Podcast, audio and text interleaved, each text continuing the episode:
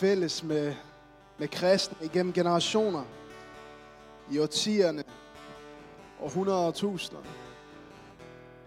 Her i hver tid, vi befinder os i, der har du vist, og vil vise igen, vi har intet at frygte. Fordi du vil aldrig forlade os. Du vil altid være ved vores side. Amen. Amen. Hvor er det godt at se jer alle sammen. Skal vi ikke lige give bandet, øh, stort som det er i dag, en hånd?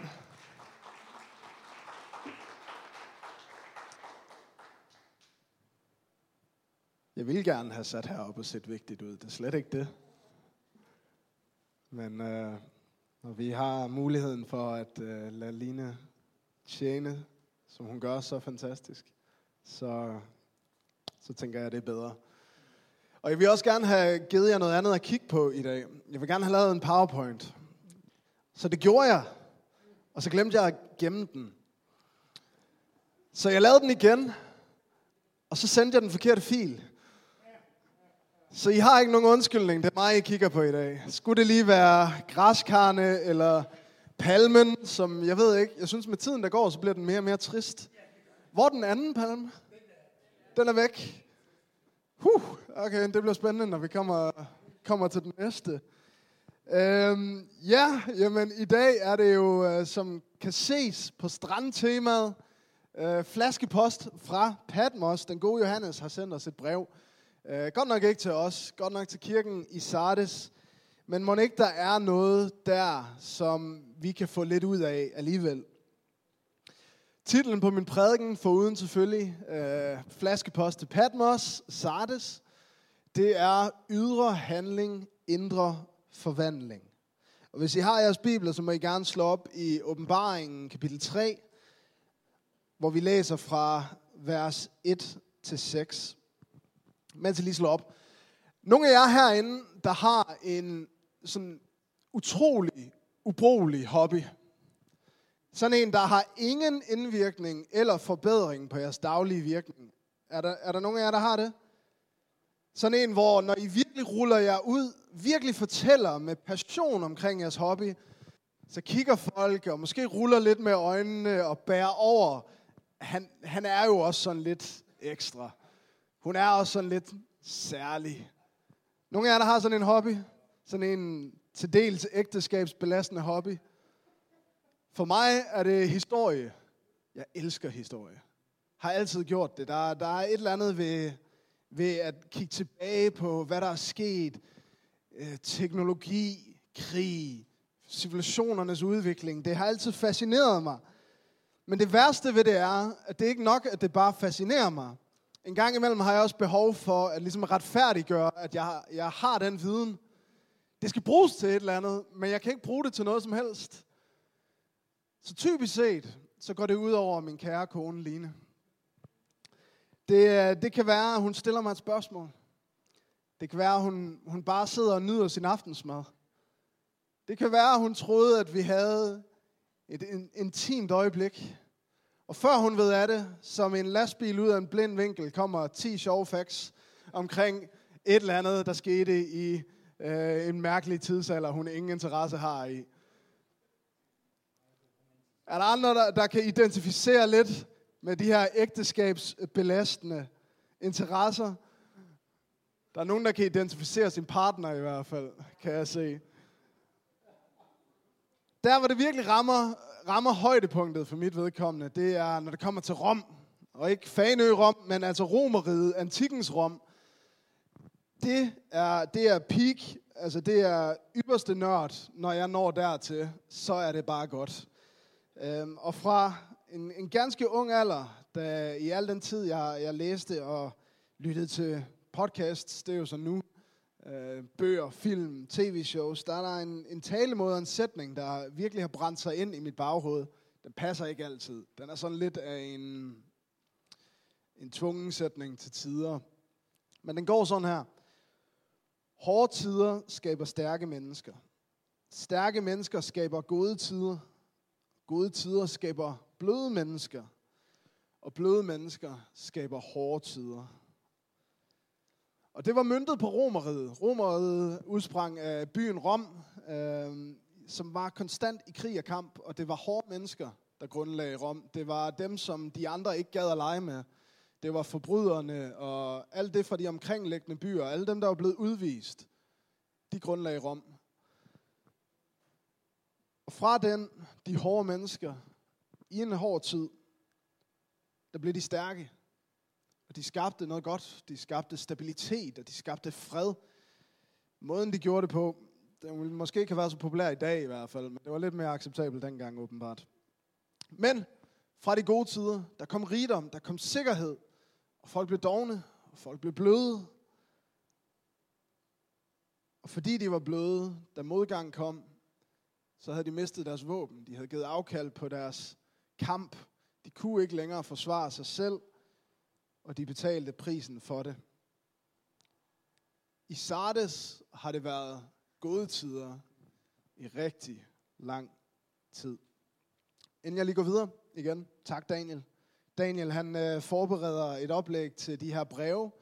Øh, der er blevet sagt rigtig meget omkring Johannes åbenbaringen igennem tiden. Øh, nogle ting øh, bedre end andre. Og vi vil være helt sikre på, at vi rammer skiven. Øh, så derfor, Daniel han laver et oplæg til hver af de her breve øh, til kirkerne fra Johannes evangeliet.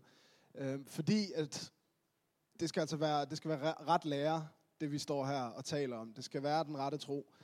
Øhm, så igen, tak Daniel. Tak for dit store arbejde. Øhm, det var et rigtig godt skriv, jeg modtog, og det sætter jeg pris på. Du kommer nok til at kunne genkende et par, par dele af det i min prædiken. Øh, så igen, mange, mange tak Daniel.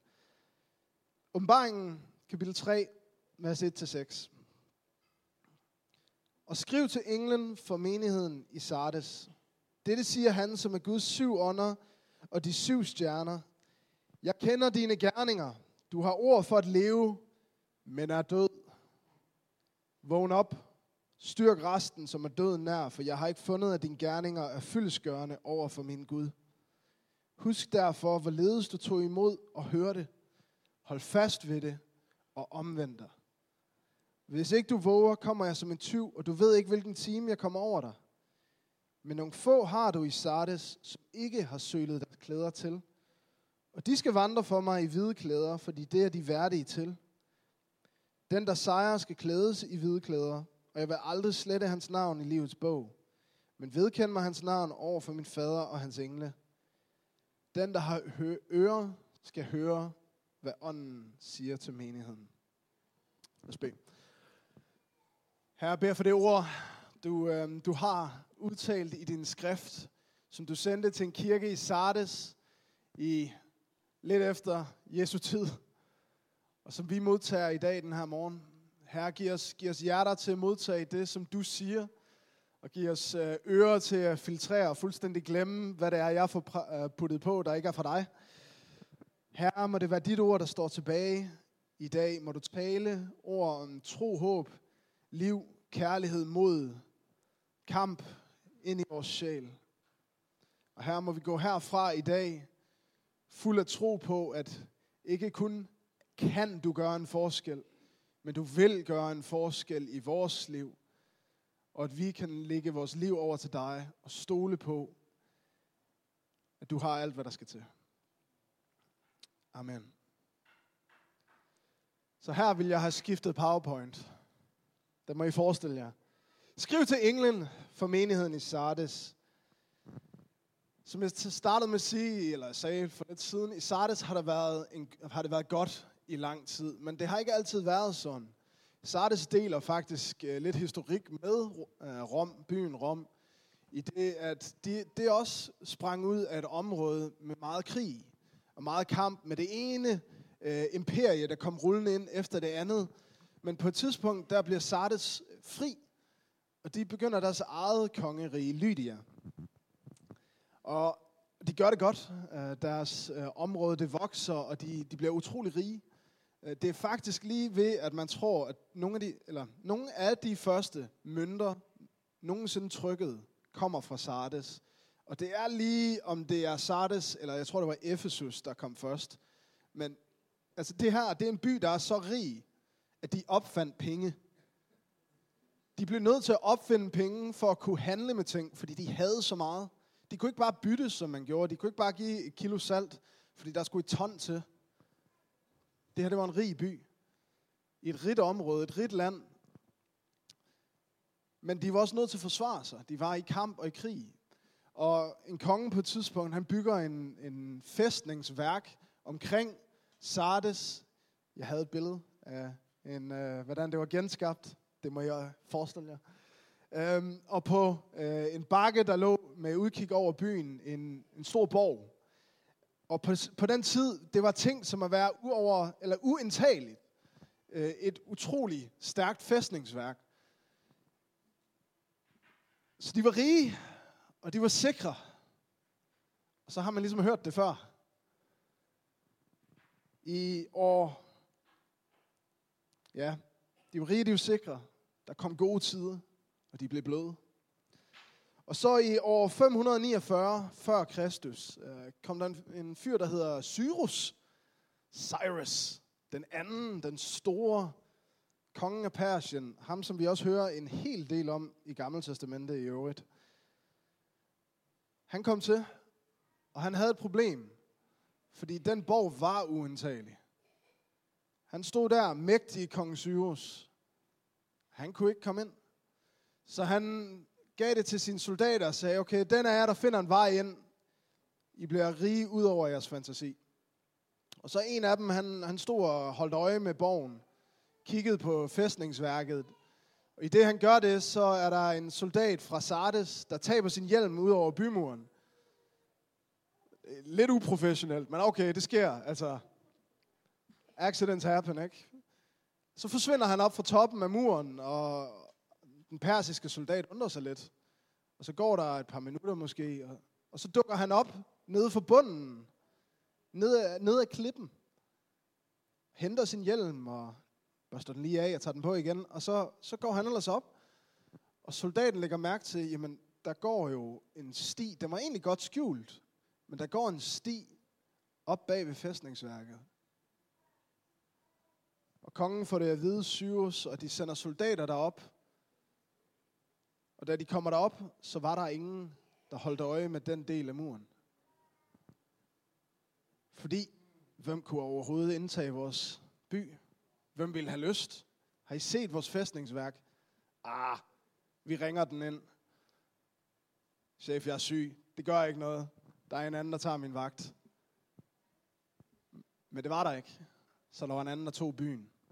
Og for det ikke skulle være løgn, 200 år senere, præcis det samme skete. Det var bare en anden konge, men præcis det samme. De satte ikke vagtpost op, og de blev taget med bukserne nede. Der er ligesom en kultur her i Sardes. På det her tidspunkt, hvor Johannes han skriver til dem, så er de under romeriet, men det er den samme kultur. Det her det er en by, der i sin tid er kendt for, at det er her, man kommer let til penge. Det er her, man tager let på moralen. Det er her, man bare nyder livet. Det er Sardes. En by af bløde mennesker. Det lyder da rart.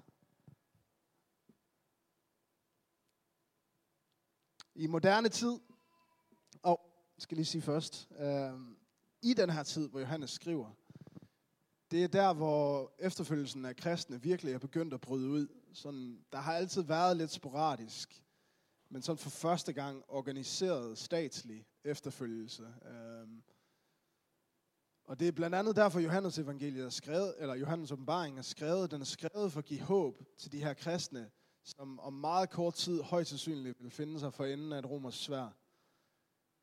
At der er noget mere. Det her det er ikke det. Det her det er ikke det eneste. Og retfærdigheden kommer. Retfærdigheden kommer. Bare fordi du ikke ser den. Gud har retfærdigheden i sin hånd. Og han skal nok underkaste den slange, den drage, Neo, som det men også som det bliver i fremtiden. Han skal nok sørge for retfærdighed. Det var, det var blandt andet med det i øje Johannes, øh, eller åbenbaringen kom til Johannes. Men i Sardes er der ingen forfølgelse. Det er mærkeligt. Da man i moderne tid begynder at ekskavere og grave op og ligesom finde de gamle ruiner i, i Sardes, der finder man den jødiske synagoge, jøderne, som jo altså famøst er et adskilt, segregeret folk, De er deres egen, de holder på deres egen tro, de holder på deres eget folk, deres egen slægt. Meget af forfølgelsen, der kom til de kristne i starten, det var netop fordi, at jøderne gerne ville holde på deres egen. I den jødiske synagoge på alderet var engraveret den romerske ørn. Og på væggene og søjlerne stod der øhm, tegn og histogrammer og whatever. Øh, nej, ikke histogrammer. Tegn og forskellige ting, så er fra, fra græsk omkring deres historie og, og myter. Mærkeligt. Fra markedspladsen, der kunne man finde stande, hvor der var en stand med et kors på, og der var en stand med et jødetegn, der var en stand med noget græsk. Det her det var en by, hvor man tog lidt let på tingene. Man måske heller ikke tog sit eget helt så seriøst. Hvor man skar en hæl, klippede en tog, passede ind.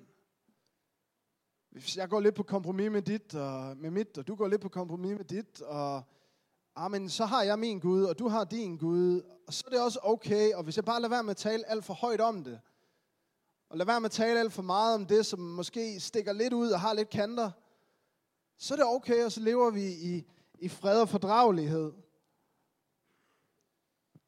Lyder det bekendt? Lidt hjemligt, måske? I Sardes har det været en god tid i, i rigtig, rigtig lang tid. Men det har gjort de kristne bløde. Uden nødvendigvis sammenligning. Det har været rigtig god tid i rigtig lang tid her i Danmark. Næste del af verset skriver, det siger han, som er Guds syv ånder og de syv stjerner. Det er Jesus, der identificerer sig selv til menigheden. Hej, det er mig, Jesus. Kan I huske mig? Jeg kender dine gerninger. Du har ord for at leve, men er død. Du har ord for at leve. Det taler om deres, deres ry, hvordan andre ser dem. Hvordan, hvis det var, at man skulle beskrive kirken i Sardes. Nå ja, jamen det er dem, øh, jamen det er jo faktisk en rimelig stor kirke. Har du set deres øh, lyd- og røganlæg? Altså, det spiller bare deres ungdomsarbejde. Hold fast, man, de samler mange unge om fredagen. Og deres sociale arbejde, nøj, de rækker godt nok ud. Hold fast, hvor gør de meget godt i byen. Måske havde de faktisk også lidt indflydelse. Måske talte de også med nogle politikere, nogle lokale embedsmænd. De havde et godt ry. Folk talte godt omkring kirken i Sardes. Men hvad var det, der var galt? Fordi 100 kilometer, et stenkast ned ad vejen, 100 kilometer, der lå Smyrna, og i Smyrna blev de forfulgt. På samme tid som at de i Sardes levede i ro og mag. Hvad var forskellen? Hvorfor var det, at fjenden ikke fandt det nødvendigt at være efter kirken i Sardes? Det var ikke nødvendigt at dræbe kirken i Sardes. De havde dræbt sig selv. De var døde indeni. De havde givet afkald på alt det, der skaber liv. De havde givet afkald på Guds kraft. De havde givet køb på hans retfærdighed. Gået på kompromis med budskabet. De havde tilpasset sig samfundet. De havde ydre handling, men ingen indre forvandling. Det var den perfekte, sikre, ikke stødende kristendom. De var blevet bløde. Byen var blød. De var bløde. Og hvis de ikke passede på, så ville det komme til at gå nas. Jesus sagde det lidt anderledes, men det var det, han mente. Øhm, og det her, det kan godt ske, det kommer til at lyde lidt heldigt. Lyde lidt fromt for, øh, at, at sige sådan her. For kristne, der er hårde tider, det er altså ikke forfølgelse og modgang. For kristne er hårde tider ikke forfølgelse og modgang. Det er det, vi er blevet lovet. Det er det, vi kan forvente. Det, er, det må være en del af vores bread and butter, vores hverdag. Hårde tider for en kristen er forfølgelse og modgang, men uden Guds kraft. Uden hans levende vand. At have glemt ham, at have moderniseret sig væk fra budskabet, fra evangeliet, fra saften og kraften, så kommer hårde tider. Filipperne 4.13 siger, alt formår jeg i, i ham, der giver mig kraft. Hårde tider, det er at være uden den kraft, fordi så formår vi intet. Brevet fortsætter i, i vers 2. Vågn op, styrk resten, som er døden nær. For jeg har ikke fundet, at dine gerninger er fyldesgøren over for min Gud. Vers 3. Husk derfor, hvorledes du tog imod mig og hørte. Hold fast ved det og omvend dig. Hvis ikke du våger, kommer jeg som en tyv.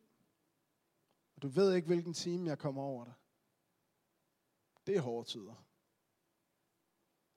Winston Churchill tidligt i 2. verdenskrig sagde sådan her, ikke på dansk, men jeg må slippe et advarselsord, for ud over fejhed og forræderi er overmod, der fører til omsorgssvigt og dogenskab, den værste af krigsforbrydelser.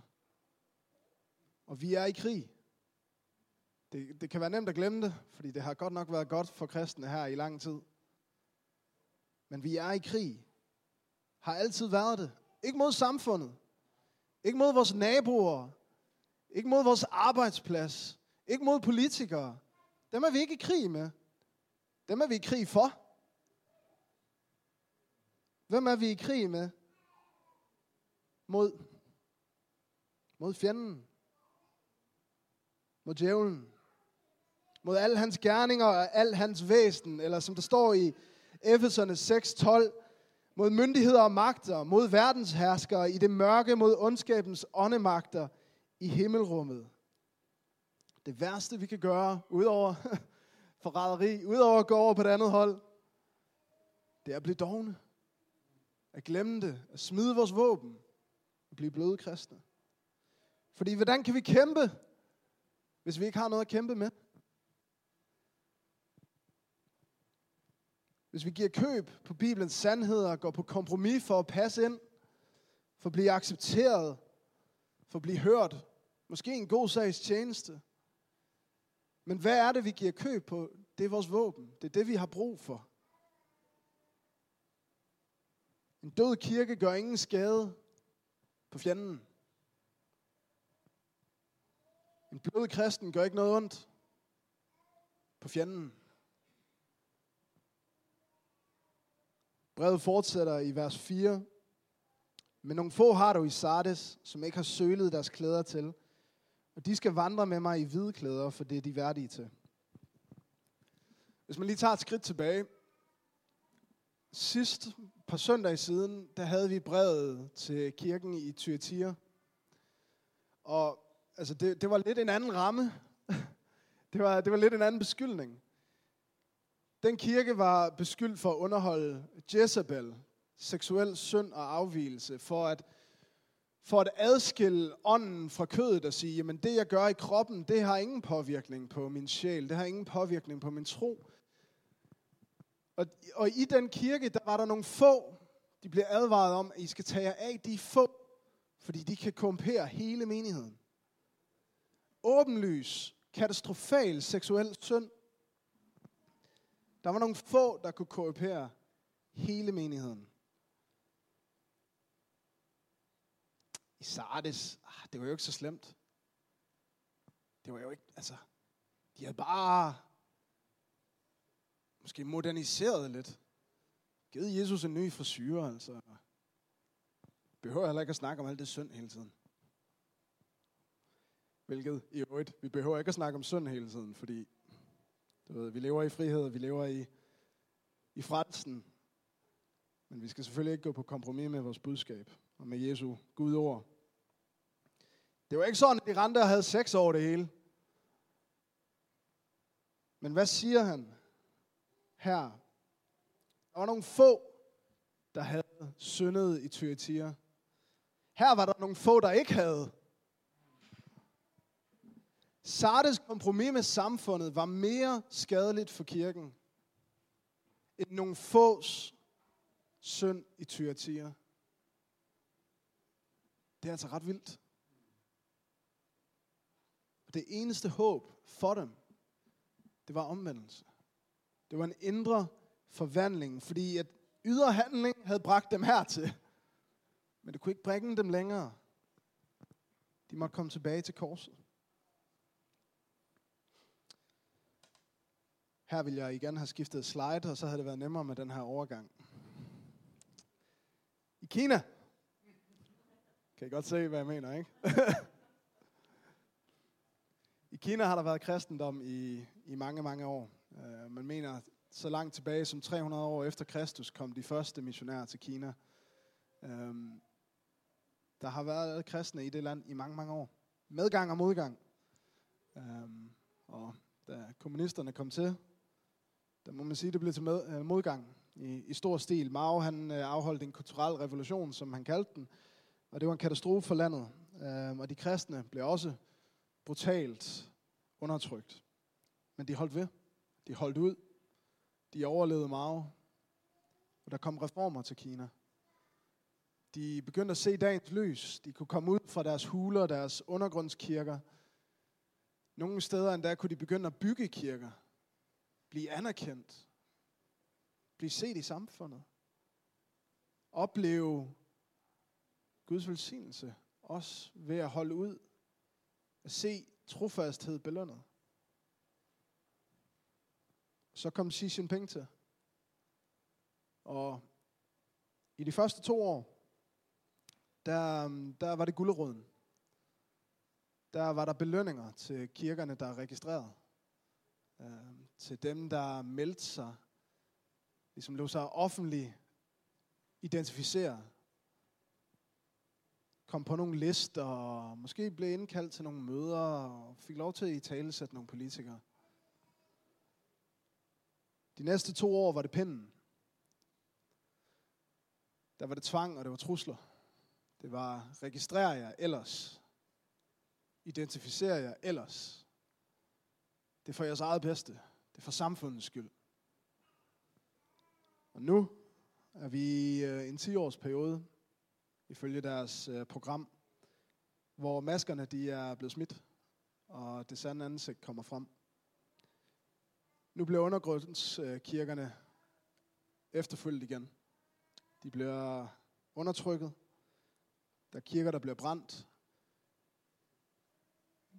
Mange af de registrerede kirker, dem der tog imod statens hånd, øh, de øh, enten skal de bekende sig til den kommunistiske kristendom, ellers så bliver de lukket. Så bliver folk afskedige. Jeg går ud fra, at de bliver anholdt. Det plejer de derovre. Kirker bliver brændt, sprunget. De kirker, der får lov til at blive tilbage, de skal pille korsene ned. Her er bare lidt af det, som, som de officielt registrerede kirker skal skrive under på at udleve. Kommunistpartiet er kirkens overhoved.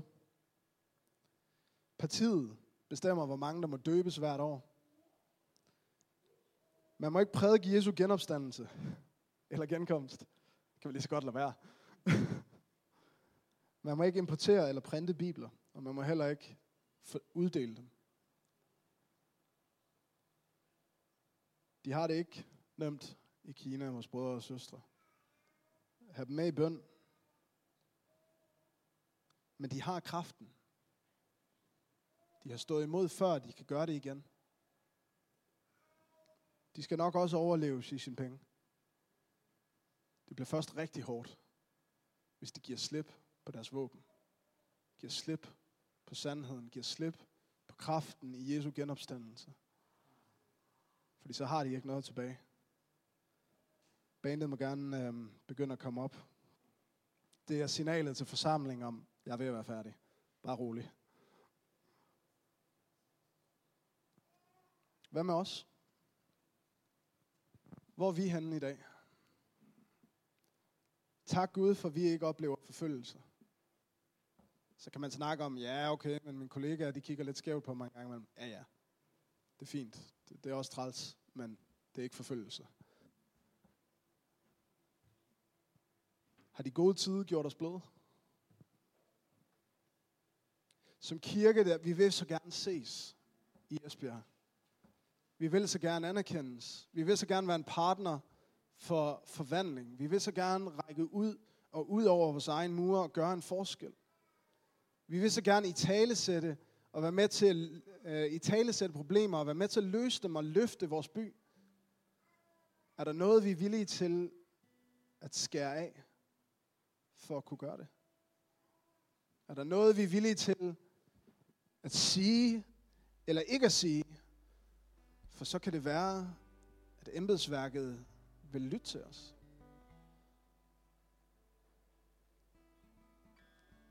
Hvad hvis, hvad hvis vi var lidt mere moderne? Ikke i vores udtryk, men vores moral. Ja, men Bibelen var også skrevet for 2000 år siden ind i en bestemt kultur. Altså hvis den var skrevet i dag, så ville den jo sige noget meget andet. Har jeg i hvert fald hørt før. Ikke her? Tak Gud. Vil de så høre på os? Det kan godt være, men hvad kraft havde vi så til at gøre en forskel? Hvad med dig og mig? Er der noget, vi er villige til at give slip på? Gå på kompromis med? Ændre? Hug en hæl? Klip en tå? For at passe ind på arbejdet? Måske gradbøje vores opfattelse af, af støn, for at kunne have det lidt mere sjovt på studiet. For at kunne passe bedre ind med de andre elever. Måske bare ikke tale om Jesus, tale om Gud. Alle kan være enige om Gud, alle kan være med på Gud, alle kan tolke et eller andet ind i Gud. Det, det er tit og ofte ved Jesus, den springer. Hvad hvis vi bare taler lidt mindre om ham? Verden vil have frelse uden omvendelse. Verden vil have godhed uden hellighed. Den vil have Jesus, der elsker, som han gør. Uden Jesus, der dømmer, som han har lovet. De vil have evangeliet uden korset. Og de vil have ydre handling uden indre forvandling. Men der er ingen kraft i det. Det gør ingen forskel. Uden alt det, så bliver vi bare endnu en flok pladerhoveder, der snakker om kærlighed og sender tanker og emojis. Det gør ingen forskel i verden. Det gør Jesus. Modgang kommer til os alle. Det bliver først rigtig hårdt, hvis vi giver slip på den kraft, den magt, vi er blevet givet af vores Gud, af de våben, der er blevet støbt i troen, så bliver det hårde tider. Og det er ofte i, i medgang. Fjenden han ved godt, hvad vi får brug for, når modgangen kommer. Det er i medgang, han prøver at lokke våbnene ud af hænderne på os. Brevet slutter sådan her. Den, der sejrer, skal klædes i hvide klæder, og jeg vil aldrig slette hans navn af livets bog, men vedkende mig hans navn over for min fader og hans engle. Den, der har ører, skal høre, hvad ånden siger til menigheden. Vi lever i en presset tid. Altså, selvfølgelig gør vi det.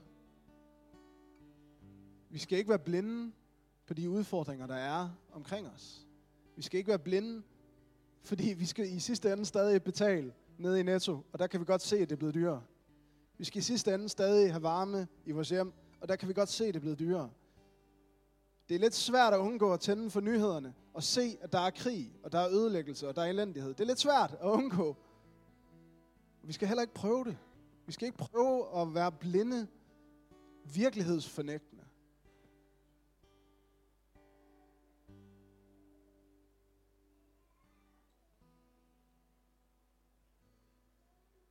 Det vi har brug for,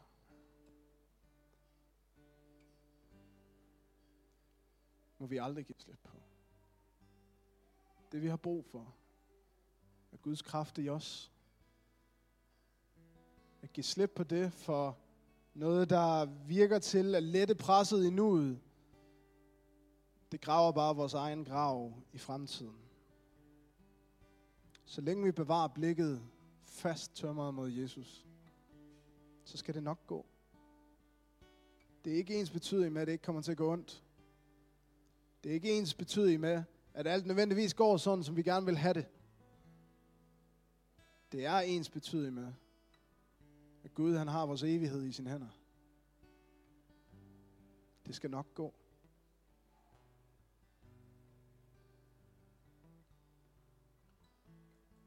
Der er ikke noget af det her, der behøver at rokke ved vores tro. Der er ikke noget af det, der kan stjæle vores håb, andet end hvis vi lærer det. Der er ikke noget af det, der kan tage vores tillid fra Gud. Kun hvis vi selv smider den væk. Måske du kender til det her med at gå kompromis i troen. Jeg tror, hånden på hjertet, det gør vi nok alle sammen på en eller anden måde. Ikke? Der er ikke nogen af os, der kan sige, at vi har gået den sande vej uafbrudt. Vi har alle fejlet. Vi er alle kommet til korte. Romerne 3:23 siger, for alle har syndet og mistet herligheden fra Gud. Hvad er synd? Synd det er at gå uden for den plan, den mening, den vilje Gud har. Vi har alle fejlet. Og Jesus siger i brevet til Sardes, at de er døde. De skal vågne op og omvende sig. Jeg var død, inden Jesus kom til mig. Det er den historie, vi alle har. Vi var alle døde, inden han greb ind. Men hvordan skal de døde vågne op igen? Kan de gøre det på eget initiativ? Ah, jeg synes også, det er træls det her. Jeg tror, jeg vågner. Nej, det kræver et mirakel. Johannes 11:25 siger Jesus, jeg er opstandelsen og livet. Den, der tror på mig, skal leve, og men han dør. Modstand kommer. Så mærkeligt som det er at sige det i Danmark, men forfølgelse, det kan vi altså også godt regne med. Vi er blevet lovet det. Det vil næsten være at blive svigtet, hvis vi ikke får det. Men den dag, vi står der, må det ikke gå op for os, at de gode tider har gjort os bløde. Vi har givet slip på vores våben, vores kraft. Vi har givet slip på den sande Jesus til fordel for en, vores naboer bedre kunne tåle. Fordi det er det, vi har brug for i modgang. Ikke kærlighedsfloskler. Vi har brug for kærlighedens Gud. Jesus Kristus. Lige om lidt, der um, tror jeg, vi slutter af med en, en enkelt sang, men inden vi kommer dertil, der um, vil jeg bare gerne lige give mulighed for, at vi kan respondere på det her i bøn. Og det første, jeg gerne vil bede for, det er, hvis, hvis du har lige nu, og i det, jeg har talt, en akut oplevelse af, der er et punkt, hvor skoen trykker. Der er et punkt i dit liv, hvor du ved, du har gået på kompromis, og hvor du er nødt til at gøre noget ved det. det er ikke, jeg, jeg kan åbenlyst ikke se ind i dit hjerte. Jeg ved åbenlyst ikke, hvad det er. Sidder du med den oplevelse, så tag det seriøst, fordi det er Helligånden, der prøver at sige noget til dig. Igen, det er ikke bare dig, altså det har vi alle gjort, eller kommer alle til at gøre. Der er ingen af os, der er ufaldbarlige. Men vi er også alle sammen nødt til at omvende os fra det.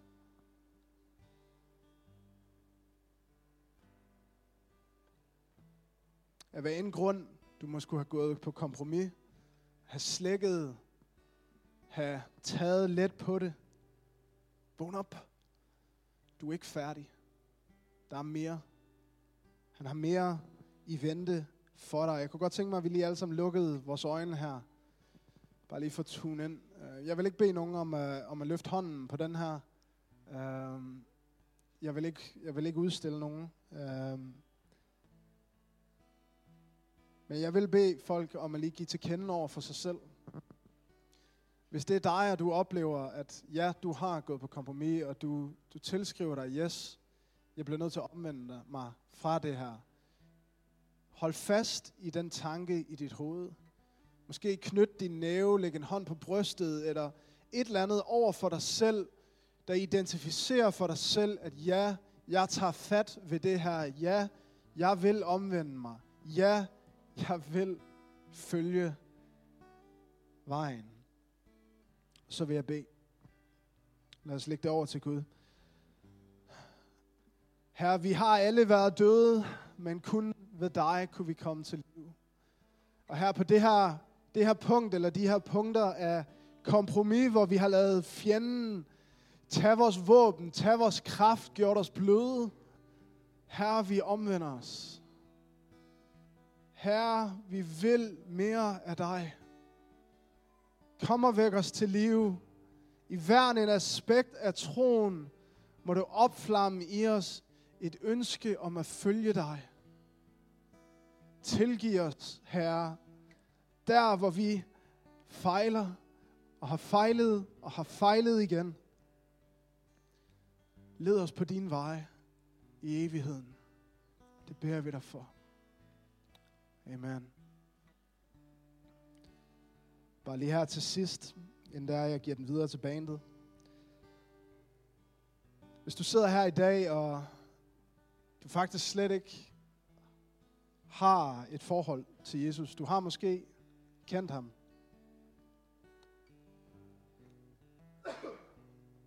Men er af den ene eller den anden grund ikke længere hos ham. Eller måske du aldrig har haft et forhold til Jesus. Jeg vil bare give dig en mulighed for lige at, at gøre noget ved det.